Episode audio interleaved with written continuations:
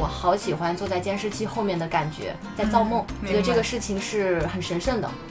影视圈就没有规则，但是这个所有可能见不得人的东西都叫潜规则。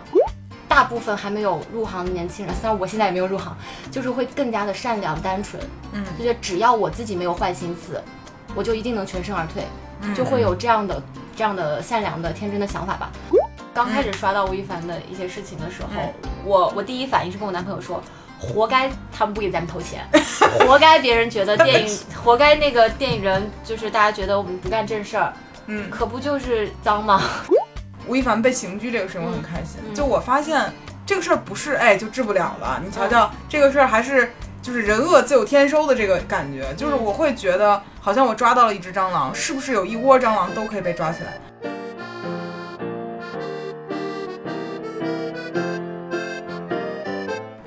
Hello，欢迎来到百分之十 Radio，我是胡心树。我是帕洛马尔，最近互联网上这个事儿是一天比一天乱，然后有一些事情也终于尘埃落定了。我虽然都不用细说，大家也知道是谁，对吧？那凡吗？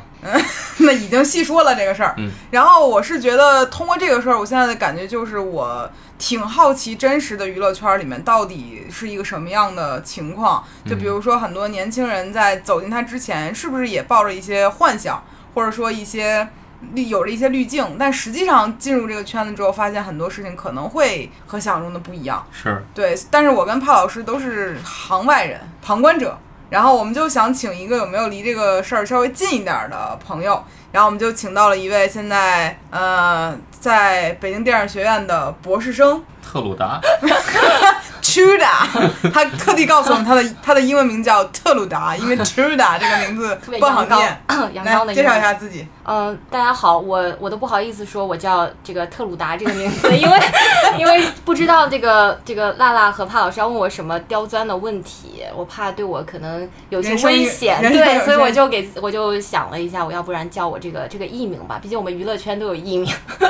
姓特叫特鲁达，这个艺名听着就过于阳刚了，就是。对，其实我就是把你请来，有一个很好奇的问题：你目睹过的这个圈子，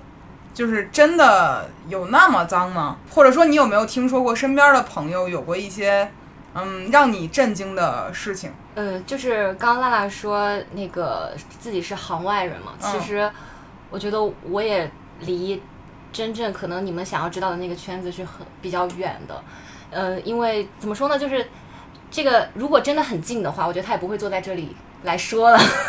现在可能所以坐在朝阳区，对，因为有很多事情可能就像我们身边的朋友，可能也有呃，就比如说这个朋友发生了什么事情，嗯然后我们通过朋友的朋友嗯的朋友嗯来知道了这个事情，但是呃传了很多轮之后，可能它本质是这样的，但是具体的细节已经被改写了很多遍，嗯所以呃，我作为一个。呃，在学电影的也是圈外的人，只能说一些我的真实的感受吧。嗯，很严谨了啊，刚才那一套，就是说白了，就这些事儿，我尽可能的宅着说。如果说的有不对的，哎，因为我也是外行人，而而且确实是因为我我也是一个作为一个女性嘛，就是在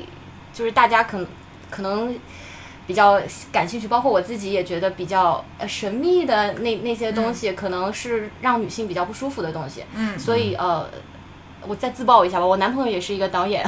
你然后呢，就是说了吧，就是我男朋友可能也叫另一个阴柔的英文名，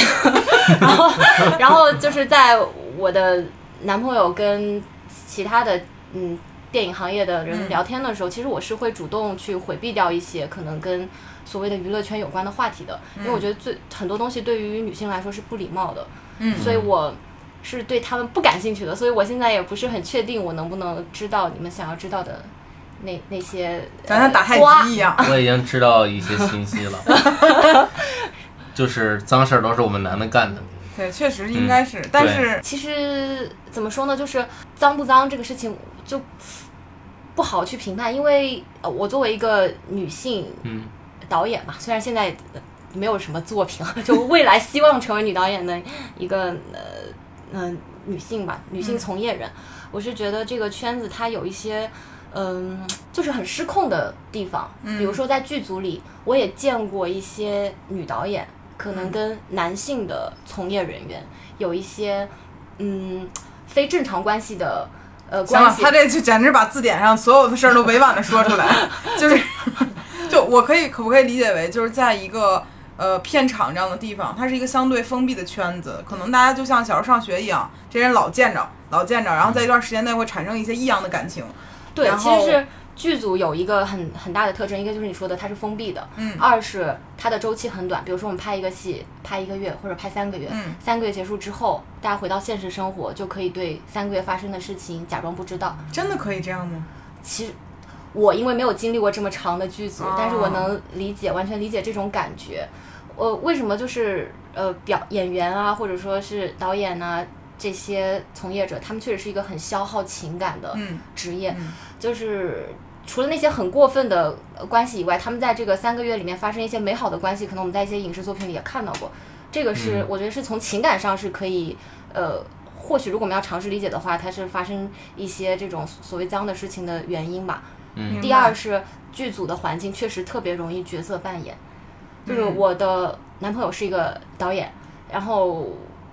我觉得他其实是有一个很危险的想法，就是觉得男导演一定要爱上女演员才能把这个片子拍好。当然我也认同，因为我作为女导演，我也要爱上我的女演员才能把它拍好。嗯。但是呢，呃，如果你就是通过这个男导演要爱上女演员这样的一个说法，成为了自己去做一些别的事情的借口的话，而且他能够冠冕堂皇的去呃做一些别的事情的话，就就很不好这个风气，嗯，就很容易角色扮演，很容易把自己太当回事。那为什么要爱上这个人才可以？就是艺术家嘛，就非要觉得啊，这是我的缪斯，或者是怎么样的，哪怕自己的缪斯是个十几岁的小女孩儿，也就是说，很多人根本没有办法，就是在这个影视圈子里面，或者说娱乐圈，很多人没有办法工作和，嗯，这样说也不对。但是就是我们现在听到很多脏的事情，可能不是导演直接跟女演员，我觉得一般导演直接跟女演员的这种，还有比较大大的概率可能是呃双向认可的。对对对，嗯很多现在比较乱的是这个圈子里，比如说有选角副导演，有所谓的制片人底下的很多人，很多经纪人，他们手上就是在在这这个电影或者这个最后的这个戏拍出来之前，他们要过很多很多道手中的脏东西，这一这一块是我觉得是那我可不可以理解为，就是可能这波十个人，我先选了三个人，谁让我更满意？当然，这个满意它有很多层含义。嗯，然后我再从对对对选选两个，两个再选一个，它其实就是一个，这也不能叫选妃，一是一种奇怪的方式。对它就是就是其实就是影就是影视圈的潜规则。嗯其实呃，性方面可能已经是潜规则里面大家觉得比较就是听的比较多的吧。嗯其实除了这个潜规则以外，影视圈就没有规则。但是这个所有可能见不得人的东西都叫潜规则，但没有人去给他规定过什么样就是潜规则或什么。嗯明白，就是没有在大面上被所有人知道，潜伏在底下的都是潜规则。然后我就会觉得可能。就是刚才他提到了说，像什么选角、副导演、什么制片，就这些人好像都不是我们耳熟能详的人，可能就是随便一个剧组里的某一个人。然后可能有很多人，他只是在这个圈子里，他也不出名儿，但他可以获得很多的嗯福利，也不叫福利，这个东西算什么对，呢？就是一种幻觉，我觉得就是一个剧组。大的剧组好几百人，然后里面其实鱼龙混杂，有很多很多的工种，有很多人就会觉得我，比如说拿着手机拍个照，嗯我拍到了这个剧组的环境，我在这儿，我看到他了，好像我就是圈内的人，其实不是，大家就是活在这个幻觉里，大家也在角色扮演，但这个事情就有点可怕，就是这个人哪怕他只是一个没有名气的普通人，那只要说我自己，比如比如我，我现在开始我在网上可能给很多长得好看女孩发私信，嗯我说我是个选角导演，然后可能就会招来一些人，就是我出去吹牛逼，说我跟那导演特鲁达是朋友，然后说我们正我们正选角呢，对，然后就是获过什么什么奖，嗯，然后我觉得很多人可能也不一定真的会查，然后嗯就可能会来面试，就是让我感觉这个行业好危险啊！只要有人狠心骗，就有人肯定会上当。确实是，就是拿我自己最最大二就是我现在是在电影学院读博嘛，嗯然后我之前呢是在传媒大学念的书，然后我在大学本科的时候其实是没有接触到拍戏这个事情的，我学的都是一些理论的课程，嗯然后那个时候一个偶然的机会就认识到，也不是拍一些正经的片子的导演吧。然后当时是那个导演，我加他的微信，他在导他在朋友圈问说有没有人愿意来做场记，嗯我我我当时的心情是觉得这是一个好机会。我觉得大部分在这个圈子离他更远的年轻人，其实可能是会有这种好奇心的。嗯就是我刚说的那种感觉嘛，就是这种幻觉，就是大家对里面到底是怎么样的一个是一个情况，其实是不了解的。嗯然后所以但凡有人不知道他是真是假，就觉得他怎么当中是个机会，然后。大部分还没有入行的年轻人，虽然我现在也没有入行，就是会更加的善良单纯，嗯就觉得只要我自己没有坏心思，我就一定能全身而退，嗯就会有这样的这样的善良的天真的想法吧。所以我当时也是主动联系导演，说我可以来当场记。当然，确实证明那个导演也没有对我造成什么伤害啊，但是就是那个心理是这样的，就是大家是渴望得到机会的，不管是什么样的方式。相信有很多年轻人，比如说他不给我钱，如果能让我都有一种幻觉嘛，都都想着，嗯，如果说这是个好机会呢，如果呢，对吧？嗯，就是会能骗到的也都是这样的人。那你没有一次就是在这个圈里突然有一瞬间我感到恐惧了？可能这话有点大，就是嗯嗯你你有没有在这个圈子里有一瞬间觉得我进入这个圈子也许是个错误的决定，我害怕了，或者我嗯嗯嗯。不舒适了，不适吧？就害怕可能也不一定到那个程度，嗯而不舒适。呃，我其实不舒适的时候，可能跟就是跟吴亦凡类似的这种关这种事情还没关系。嗯最让我不适的是，我实在是不太喜欢看到太多人在一起装逼，就是我就是参也参加了一些。电影节，嗯然后真的是陪我男朋友参加的，然后就是在电影节上也确实看到了一些有头有脸的人物，嗯呃，我是兴奋的，因为对于一个很多可能像我这样没有入行的，尤其是还学电影的人来说，是觉得就像有些粉丝嘛，就觉得多看一眼就是我的福气，就是看、看的时候是很兴奋的。但是待了几天之后，就是确实觉得有很多花架子，这个是让我觉得很很不适的一点，就会让我觉得这个整个行业很很虚。嗯，是有泡沫在里面的。对对对，明白。嗯因为我有另外一个朋友也是，他们可能就是看到的这些东西，他们都知道是演出来的，而且还有很多人是包装出来的。嗯就他们就说过一些艺人嘛，他们其实自己可能本身。并不太会表达，然后也并没有太多的审美，嗯然后他们是一件被打包好的商品，然后可能从他起床被拽起来，他的妆容、他的穿衣服、他的行程，没有一个是他可以自己做主的，他就是一个橱窗里面的娃娃，然后拿出来去干活，拿回来放回去。然后我最开始觉得这种东西应该是个很少见的情况，因为人都是有自主意识的嘛。但后来我发现，可能很多人都不是我们想象中的那么自由，它可能是另外一种娱乐圈的小监狱，会有这种感觉。但是怎么说呢？最近给我的冲击挺大的。嗯嗯，对，这个是我我都搞抑郁了，前段时间 看的。我我其实不太明白，就是性这个事情在娱乐娱乐圈里面，难道就就是可以和我们普通人这种东西它的概念是不一样的吗？就感觉平时生活中这事儿吧，就是开放，它有一个就是度，嗯，对，就是差不多的那种。我自己的感觉就是，我可以理解很多男性他其实，嗯。比如说，有人说什么小小头管不住大头啊之类的，但是我不能理解的是，人其实都有理智在，就是他也有一定身份地位了。他干一次这事儿吧，你一次两次的，说不好听的，有人给你瞒着得了，就那么肆无忌惮，他们真的不怕失去这些东西吗？是我就是我想不到，因为我觉得咱且不论说要不要进行成法制卡，就纯说这个东西，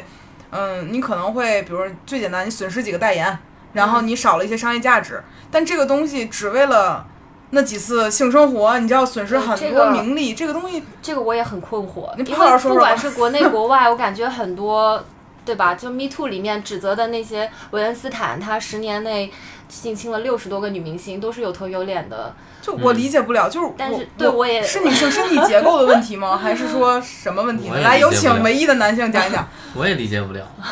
是真的是吧？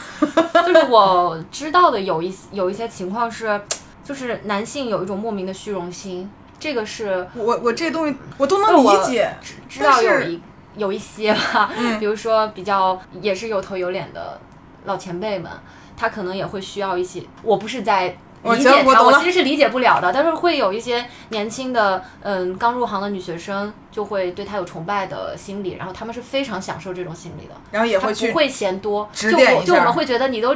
你都这么多年风风雨雨了，难道还在意这些吗？在意的，他永远都不会嫌这种崇拜多。我听懂了，就是可能有一些六七十岁的中年人、老年人了都。加引号的老戏骨，啊，然后可能也参与过一些就是单独指点的这样的一些行为，并且很热衷于此。啊，是谁我们就不说了。但是这个年龄还有这个心气儿，就只能证明男人至死是少年。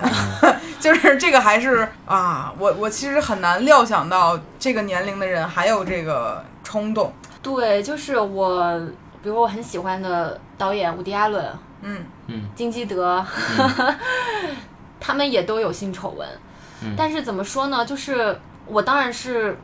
情感上我是不接受的，我会，但是因为我可能太喜欢他们的电影作品了，就是就你是其实说白了，就是你觉得，比如说这类人他们的艺术价值和他们的个人品性，你是可以分开来看的。虽然说你很难真正分开来看，但是你又希望分开来看，对这个事情就是非常的，矛盾。对我我就不能理解。我其实也有那种感觉，就是就是我看这个人电影的时候，会有这个人要是没做那些事就好了。就很多事儿，有的人我觉得我很讨厌他，但是我很崇拜他，就是这是一个很复杂的感情。嗯嗯啊，但是，嗯，说到这儿，其实我也很好奇，比如说 Truda，你是从你是从，因为我刚认识你的时候，你是在、就是对我们这儿实习，然后那个时候、现在还在实习。对就很奇怪，你过了很多年，嗯你从大三的学生到现在的博士，嗯嗯然后。呃，你的个人状态看起来没有什么变化，嗯但是你整个的，就是人生的推进离电影这件事情本身是更近了。因为最开始你是广告嘛，后来逐渐电影啊之类的，然后去参与它，以导演的身份去创作它。你这些脏东西们没有对你有任何的影响吗？你是不是还真的就有那种啊，我的电影梦啊之类的这种东西？就是我稍微解释一下，因为前那个娜娜，我我刚来入职那天，我主动入职的，这是啊，我是给娜娜发了一个信息说，因为那段时间我刚刚就收到一些好消息，觉得我应该闲下来可以，呃，好好生活赚点钱了。然后我是主动跟娜娜说，那个需不需要实习生啊？我我虽然不是零零后，但是我好像能做点什么。然后我这看到很吓人我看到辣辣发了那个那个那个微博，然后看到底下有评论，就是说，比如说说那个呃，拍不拍电影，读不读读博士不重要，主要看作品。我当时其实还是有一点点小生气的，就是我觉得这个东西其实是呃，就是每个人的生活经历不一样，大家理解这个路径可能是不一样的。嗯就是我也我也简单说一下，因为我本科是在传媒大学，我觉得我太自爆了。然后就是我们特鲁达这个意义快没了。之前呢学的是呃 换一个名字，或者说我们是啊，前就特鲁达吧，一会儿记不住了。然后就是学的是那个广告嘛，然后学广告的过程中呢，我接接触了拍戏这件事情，但是拍的不是电影，广告只是拍广告片。嗯但是我当时给我最强烈的感受就是，我好喜欢坐在监视器后面的感觉，在造梦，嗯觉得这个事情是很神圣的。嗯，所以我保研读研的时候，我就很强烈说我要去读跟电影有关的东西，但是当时对电影这个东西是完全模糊的，我只是觉得它是一个很，它是一个艺术，它是一个殿堂。然后，如果我读广告，我学广告的话，呃，我可能有个上限，就是我可能去到哪里上班，呃，我去给别人做嫁衣，去一直一直帮别人完成别人的一个，对吧？就是比如说一个品牌告诉我什么，我去给他想点子，但我永远在帮别人做东西。嗯。但我当时觉得，如果我去学电影了，我有朝一日可以表达我自己的故事，嗯这是我的初心。嗯然后，所以我的硕士我就去读了电影导演。嗯电影导演呢，就是读了两年，也拍了好几个所谓的剧情片。因为之前我拍的其实都是，即使是讲故事，也是那种 MV 式的讲故事，就是旁白类的。嗯然后读电影的研究生这两年才拍了一些剧情片，嗯然后也接触了比较正规的剧组模式，嗯，然后也认识了一些可能离这个圈子更近，就是就说白了就是大家知道的，可能能叫得上名字的人，嗯。嗯。嗯然后呢，我后来决定读博士，为什么呢？就是这个行业对于女性来说实在是太难了。嗯嗯，我们无非就是两条路，一条路就是你写完剧本去创投，基本上嗯现在所有国内的青年导演都是选了这一条路，就是嗯普通人啊，没有任何家世背景的话，就是拿就是投资去拍电影呗。呃，对，这个流程是这样的，就是你拿一个你写好的剧本，做一个 PPT，然后呢嗯去比呃先给那些比赛的组委会交你这个这个剧本和 PPT，然后嗯大家从一千个剧本里选选出了五十个剧本，你就有这个资格了。然后这五十个剧本呢，就去现场跟大家讲，我有一个贩卖一下情怀，然后五十个里面可能有五个。是被比如说万达呀、阿里影业，他们觉得我可以做，然后投钱，是这样子的情况。然后呢，这个其实是参差不齐的，就是科班出身，如果你好好写，进那个五十个是很容易的。所以有很多人有一个幻觉，就是我能拿到创投这个钱，我有拍电影的机会。嗯，但是我有个然后疑问，我觉得我嗯每年在电影院线里面看到新的导演的片子可没有这么多。对，是呃，首先是这样的，就是很很多青年导演，他们嗯拍的前一两部片子，可能都大部分吧，嗯。呃，我我认识的，也可能是我圈子太偏了，就是可能都是想着拿奖，就是哦国国际上最有用的奖就是。就不一定会上映，但他可能会去投到比对赛里面。对对对，就是投到比赛。戛纳、柏林、对釜山这种。威尼斯，嗯，然后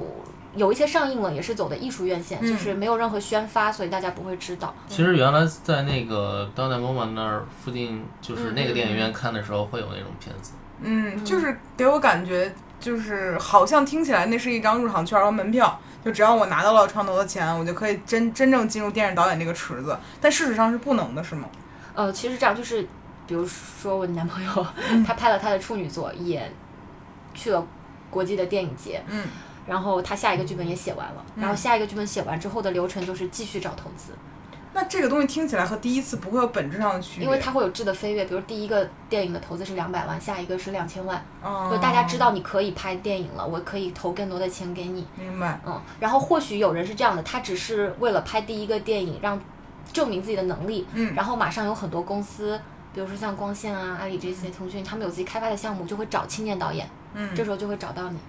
就是就是两天，就是就是这样的。我脑中还存在着一个疑问，就是就是北影博士这种导演，嗯就是全全国可能最顶尖的用图像说话的对，我，最后解释一下，啊还要做 PPT，不，可能那个 PPT 比剧本还重要，是这样的，真实情况就是好适合植入一个广告啊，就是教大家做好 PPT 那种。嗯。可惜没有啊。然后对，然后补充一句，就是去读博，就是我可能也是曲线救国了，就是嗯。想留在北京嘛，所以要读一个博士，然后找个体制内的工作，然后同时你再写写剧本去创投，是这样的。其实我觉得初大的这个人生还是规划的很好，就相当于是你自己是两条腿走路嘛，一条腿你知道是要顾着现实，一条腿其实顾着是梦想。我觉得已经算很不容易的一种。对，因为确实身边有很多人学，就这个学电影这个，不管是表演还是嗯导演还是编剧，各个工种淘汰率太高了，要牺牲太多的人。对，哎，我突然想起来，就是疫情阶段电影院关了多久来着？大概呃一、不到一年，几个月吧。七八七个月七八个月应该对，七八个月。然后当时给我的感觉就是，我从疫情之前的时候，我是非常喜欢看电影的一个人。可能就是电影院是我一个出门的消遣方式嗯啊，就那会儿我老拉着潘老师没事去看个电影什么之类的。嗯但是疫情过程之中，我最开始非常不适，因为我缺少了一个出门去观看世界的理由。嗯。然后后来我就适应了之后，我以至于到现在，我可能好几个月都不会不一定会进一次电影院。嗯，然后我觉得其实它对影视行业的伤害应该是挺大的。对，是非常大的，就是疫情，包括艺人的一些恶劣的事件，偷税漏税啊，然后一些丑闻啊，嗯。是让整个公众对于电影这个行业越来越不信任，嗯。而且他们也找到了其他的替代品，以及其他的方发行方式，就是改变了观看电影的方式，嗯，所以呃，确实是很难，非常难，那而且我觉得投资方的对影响也不敢投挺大的，。对，现在就是有因为。呃，不知道什么时候可能哪个艺人就出事了，那我嗯之前的投的那么多钱就会打水漂，所以最近的清单行，对对对对对，就就怎么着都不知道怎么用了这个东西。然嗯后我就感觉好像，比如之前几年，就是你没有来实习的时候，我们那会儿都觉得你过得很好。嗯然后突然间疫情过后，我觉得我现在打了三份工，听听北影的博士啊，在做这种也是很辛苦的工作。然后我就感觉这种东西伤害太大了。如果我是这样的，我可能会突然间感觉是不是我选择的这个领域，它是一个淘汰率很高。不是他，他好像是个没有奔头，就是他大众需要他是什么样子，他才能是什么样子。对，就是其实是两类人，有一类人他可能很清楚我，他他们选择职业的时候，可能就是为了以后还是赚更多的钱，嗯。因为影视行业也是一个非常暴利的行业，就是一个爽可能就够一个小城市的整个 GP 呃那个 GDP，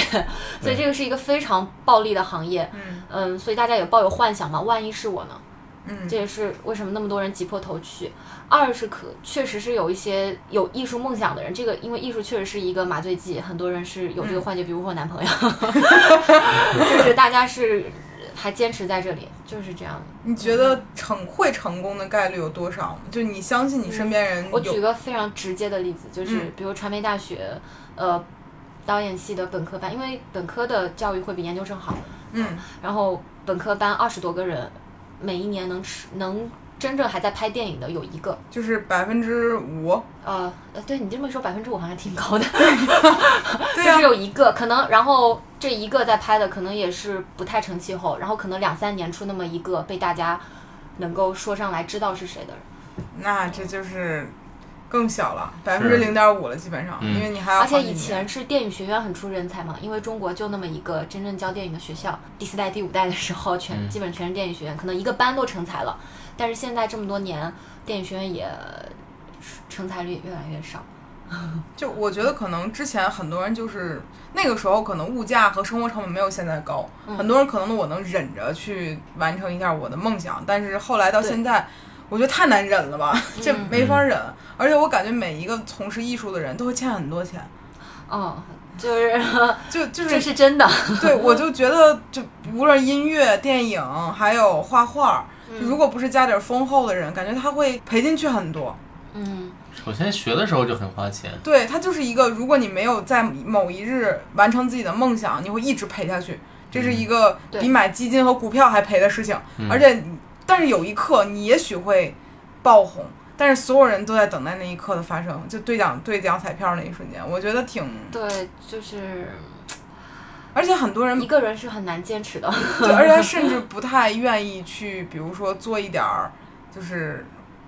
就是怎么说呢，不体面的事情。哦，对，比如说我现在打了三份工，呃这就明显，如果我现在没有读博士，嗯如果我我是走的那条，比如说我现在以女导演的身份，我去走一条，比如说拍女性电影，我去嗯想把这条路走通的话，嗯，那我可能现在就会不去打工，嗯因为让自己的头脑依然保持在那个幻觉里面，嗯，挺过去，冲过去。但是我做不到，因为我比较务实。但是所以我就那种选择嗯太痛苦了，就只能在精神世界里嗯支持自己。对，你看胡波这部电影都拍完了，最后他还是选择了，对，其实我不知道为什么当时，嗯，他也是多方面的原因，多方面的压力，不仅有经济上的，然后有合作不愉，就是 因为他的。嗯制片人、监制也都是嗯有头有脸的人，然后他确实有一些不愉快，然后又他的性格也比较偏激，嗯，然后再加上当时也有一些，就是我说一个人很难挺下去嘛，就是你情感上也出现了一些问题，就各方面的压力加在一起，明白，嗯，确实就感觉，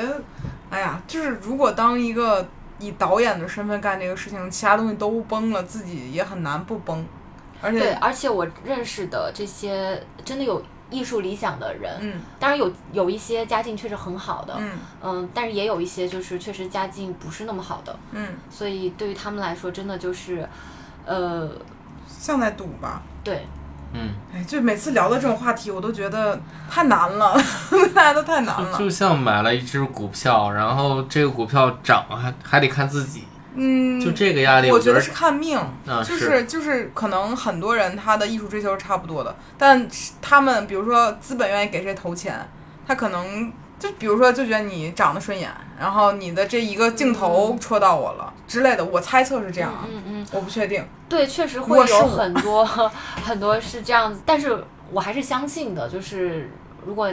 你自己的故事真的够精彩，你真的足够，就是我死了也要把它拍出来，嗯，还是会给，还是会有机会的，嗯，就是比较难。我突然间就觉得可能我跟帕老师太务实主义了，就我我会非常特别，是我很崇拜受不。了欠钱啊这样的事情，会受不了。我很佩服那样的人，因为嗯读过很多就是最终能成名的人，他们经历过很多跌宕起伏的人生前置，然后这些东西都很糟粕，嗯然后甚至这会成为他们创作的灵感来源。因为你如果生活特别舒坦，你都没有冲突，你根本就没有灵感，说我去搞点什么。嗯但是太苦了，而且这些东西对于当事人的刺激太大了。哎呀，我们本来是想聊对，一点怎么是娱乐圈？怎么就是？哎呀，因为我觉得娱乐圈分很多类人，一类就是在像食物链一样，顶端的人就是不停的在蚕食下面的人，嗯，对，所以其实有时候会觉得，比如说那天我知道，我我刚开始，这是一周多以前了吧，刚开始刷到吴亦凡的一些事情的时候，嗯我我第一反应是跟我男朋友说。活该他们不给咱们投钱，活该别人觉得电影，活该那个电影人就是大家觉得我们不干正事儿，嗯，可不就是脏吗？可不就是大家拿拿着我们这些拿着粉丝的这些钱，拿着大家 交的税钱 去干这样的事情？大家在说这些物质方面的东西的时候，会觉得觉得你们也太好赚钱了是的，就是觉得太好赚钱。但是其实有很多这个圈子里的打三份工的那种。对打三份工的人，那当时出来这个消息的时候，就是我觉得肯定你有也会有一些同学持的是反面意见吧，就是反面意思指的是他们就觉得娱乐圈本来就是这样啊，你好大惊小怪啊，就这种的。啊、倒是也不至于吧，大家还是害怕的。年轻，其哦对。实对，嗯，也对。另另外一个问题就是，很多人说演戏这个事情其实没有很辛苦啦，就是、嗯，啊，就是这点我是觉得，呃，国内的演员确实没有很辛苦，当然可能好 有一些好演员曾经为了体验生活也是很辛苦、很投入的，嗯，比如张国荣 之类的，就是曾经的演员。但是在国外，我觉得还是有很多优秀的演员的，为了演一个戏，他们确实是消耗了很多情感，改变了自己很多。就是如果是我，我觉得我演那个戏，虽然大家呈现出来两个小时，但我背后可能。五六年我都缓不过来，或者怎么样，这都是一种情感的消耗。就是好演员是值得的就之前演小丑的那个人，啊！对对对对对对，嗯，呃，我其实觉得中国现在的演员真的就是演个戏，然后胖个十斤、瘦个十斤都要上个热搜，然后干嘛的？我觉得这太正常了。对你对你的体型确实是啊、那那我就是真的就是我拍个戏，我能瘦五十斤，有点儿有点儿吹牛逼了是吧？我就是那种就是一群人里面我装逼那个。就我可能觉得很多人看待明星的这个东西有点变味儿了，因为那天跟七姐聊的那一场也是，就是很多就是粉丝会把艺人捧成一个神，嗯然后但是从影视行业本身会看，其实很多人过得很苦，神就那么一两个，然后他们带来的影响却要让整个行业的人在受苦。对，对，其实是这样的。包括我是读博，我说一下，比如说翟天临一个是一出，其实很多学生是，他是对我们就是很不负责任的一个行为。嗯。是，确实，但是其实那个事情挺蠢的，就以至于嗯。我觉得嗯，就是我自己报我自己身份证号的这个感觉，何必呢？就聊聊到这儿，我其实还有就是最后一个比较好奇的点，嗯，就我觉得你是一个还就是一方面你非常务实，一方面你又有很多很很理想化的部分，然后你是可以让这两部分和谐相处的。嗯但是我想知道，比如说。你未来最终极想要的样子是什么样子的？就是你希望，比如说自己很有名，还是希望自己生活很很踏实之类的？就是我金牛座确实比较务实，但我也我也想过，我以后一定要是拍，一定是要拍电影的。嗯但是我拍电影也不是为了想要证明我可以拍电影，我可以多厉害，也不为了赚多少钱，我只是觉得我有很多生命体验嗯要表达，比如说我父母的，我情感上的，我的自己的一些孤独的。独处时候的东西，这些故事，我是觉得我不能白活。然后我恰好又会拍电影，就如果我会画画，我可以用画画来表达。然后恰好我又喜欢电影，我又愿意拍，那我可能未来有一天是通过这个媒介来表达自己而已。这也是我觉得我现在其实会更松弛，就我也不介意说去，呃，打三份工，也不介意去别人说。其实有很多人觉得你去读读博士，应该就是跟电影越来越远了，你可能为什么？因为读，对这个更正一下，不是说学历读得越高就离这个专业越顶尖或者怎么样，因为读博完全是一个理论的东西，它只是为了建立电影学这门学科，但真正拍电影其实应该是本科生和对部分那个专业硕士的事情。我可以理解为就是，比如说拍和剪这部分就实操型的东西。读博士就是为了去当老师，啊，啊因为你当老师有一个明确的界限，对。然后，但是你读博士需要做的事情就是你需要去研究很多很多的理论，就是哦这么说，就是本科的时候大家会知道特写之后，嗯呃不不就是大家会知道不能跳剪，嗯比如同样的景别，同不能够咔咔咔剪到一起，视觉上会不舒服，本科就知道了。然后研究生的时候可能会去研究，哎，那我是不是又可以跳剪，改变这种规则，让大家产生一种新的美美学的感受嗯，但也是实践的。但是到了博士的时候，可能去研究的是为什么跳剪就会对人造成不舒服的心理感觉，它可能变成了一种认知或者更深层的一种东西。就研究人就是精神层面的东西了，已经。对，就是研究电影这个本体怎么样，嗯。反正和我们小学开始想象的不一样。嗯 那说白了，就是当你开始去读博之后，你的所有东西都距离电影的呈现是越来越远的。嗯，我觉得可以这么理解。就如果按正常的博士培养的路径是会这样的，嗯那呃，但是我说我终极的就是为了呃，就是一边读着博，对吧？有了一个稳定的生活，但是同时靠电影这个媒介来表达自己，就有一些自己想讲的故事讲出来，然后讲完了也就可以了。那到目前为止，你有没有什么你最想讲的故事？呃当然有，但不能说是吧？对这个很很生命体验，就是嗯都是自己的，本来录这期播客的时候，我们前置聊了好几个小时，嗯然后我们聊了，也听到了一些八卦，但是呢，不太好方便在这儿讲。那些东西讲了之后，这很这个而且我总有一种感觉，讲那个就好像我是我们对他很感兴趣，在秀一样。我觉得那个东西就，我们确实很感兴趣，但是我们我们感兴趣的部分，但是我觉得对他感兴趣就是一个不好的风气，因为其实去做这些事情的人，他们也是觉得就是一种神秘感，他他也满足于，他也有有这种，你知道，就是说这种感觉。对，就是会有。但是你知道，我通过这个事情之后，我特别的开心。就我觉得，啊、不是这个事儿本身我开心啊，而是吴亦凡被刑拘这个事情我很开心。嗯就我发现这个事儿不是哎就治不了了，你瞧瞧、这个事儿还是。就是人恶自有天收的这个感觉，就是嗯。我会觉得好像我抓到了一只蟑螂，是不是有一窝蟑螂都可以被抓起来？就我会有这种期待，虽然嗯。我觉得可能大概率不一定行，因为可能很多人都在一些，比如说，就这个这个安全线附近，他可能没有干一些法律层面的事情。这就像抓反腐一样的，就是你如果真的要抓到底的话，是抓不透的，但你只能抓那么一批杀鸡儆猴的人。所以我就觉得，这其实虽然给了我们一种希望，但是我们也知道这个希望背后有很多的不太可能的地方啊。但是就是我想听的原因，就是个人好奇，以及一部分我觉得这些人最后也会被。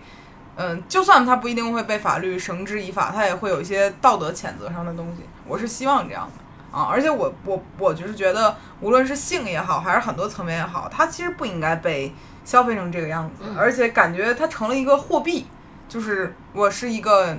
女人，然后我有了 这个东西，然后我可以拿货币去交换什么，我觉得这种感觉挺挺糟糕的吧，嗯，然后后来我们又聊了聊关于电影的梦的这部分的事情，我感觉特鲁达身上的这个，叫你的名字总想笑，就是身上的一些状态是要上战场了，这个。斯巴达的那个，就给我感觉就是很好，就我很喜欢务实又有梦想的人，他是一个很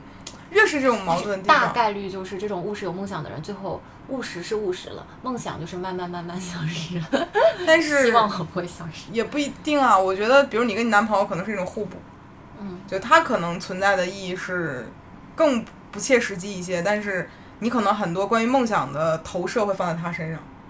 也许吧。嗯嗯，我猜会有会有。对，然后本期的播客就聊到这里了。我们本来是试图想聊更多的，但是大家心里明白吧？反正脏确实是脏，然后各自品鉴吧。然后呢，也希望所有在影视行业里面工作的朋友都都怎么都怎么着呢？赚到钱就行了，钱就是梦想的一个最好的表达。对，都将资源这件事情 看得更然后这个整个的风气越来越健康吧，嗯嗯嗯正常健康。嗯，然后也希望大家能够赚到自己想要的钱，然后达到离自己的梦想越来越近吧。嗯，很真挚的祝福了，就是、好，本期的播客就到这里啦，感谢特鲁达，嗯，就这样，拜拜。拜拜拜。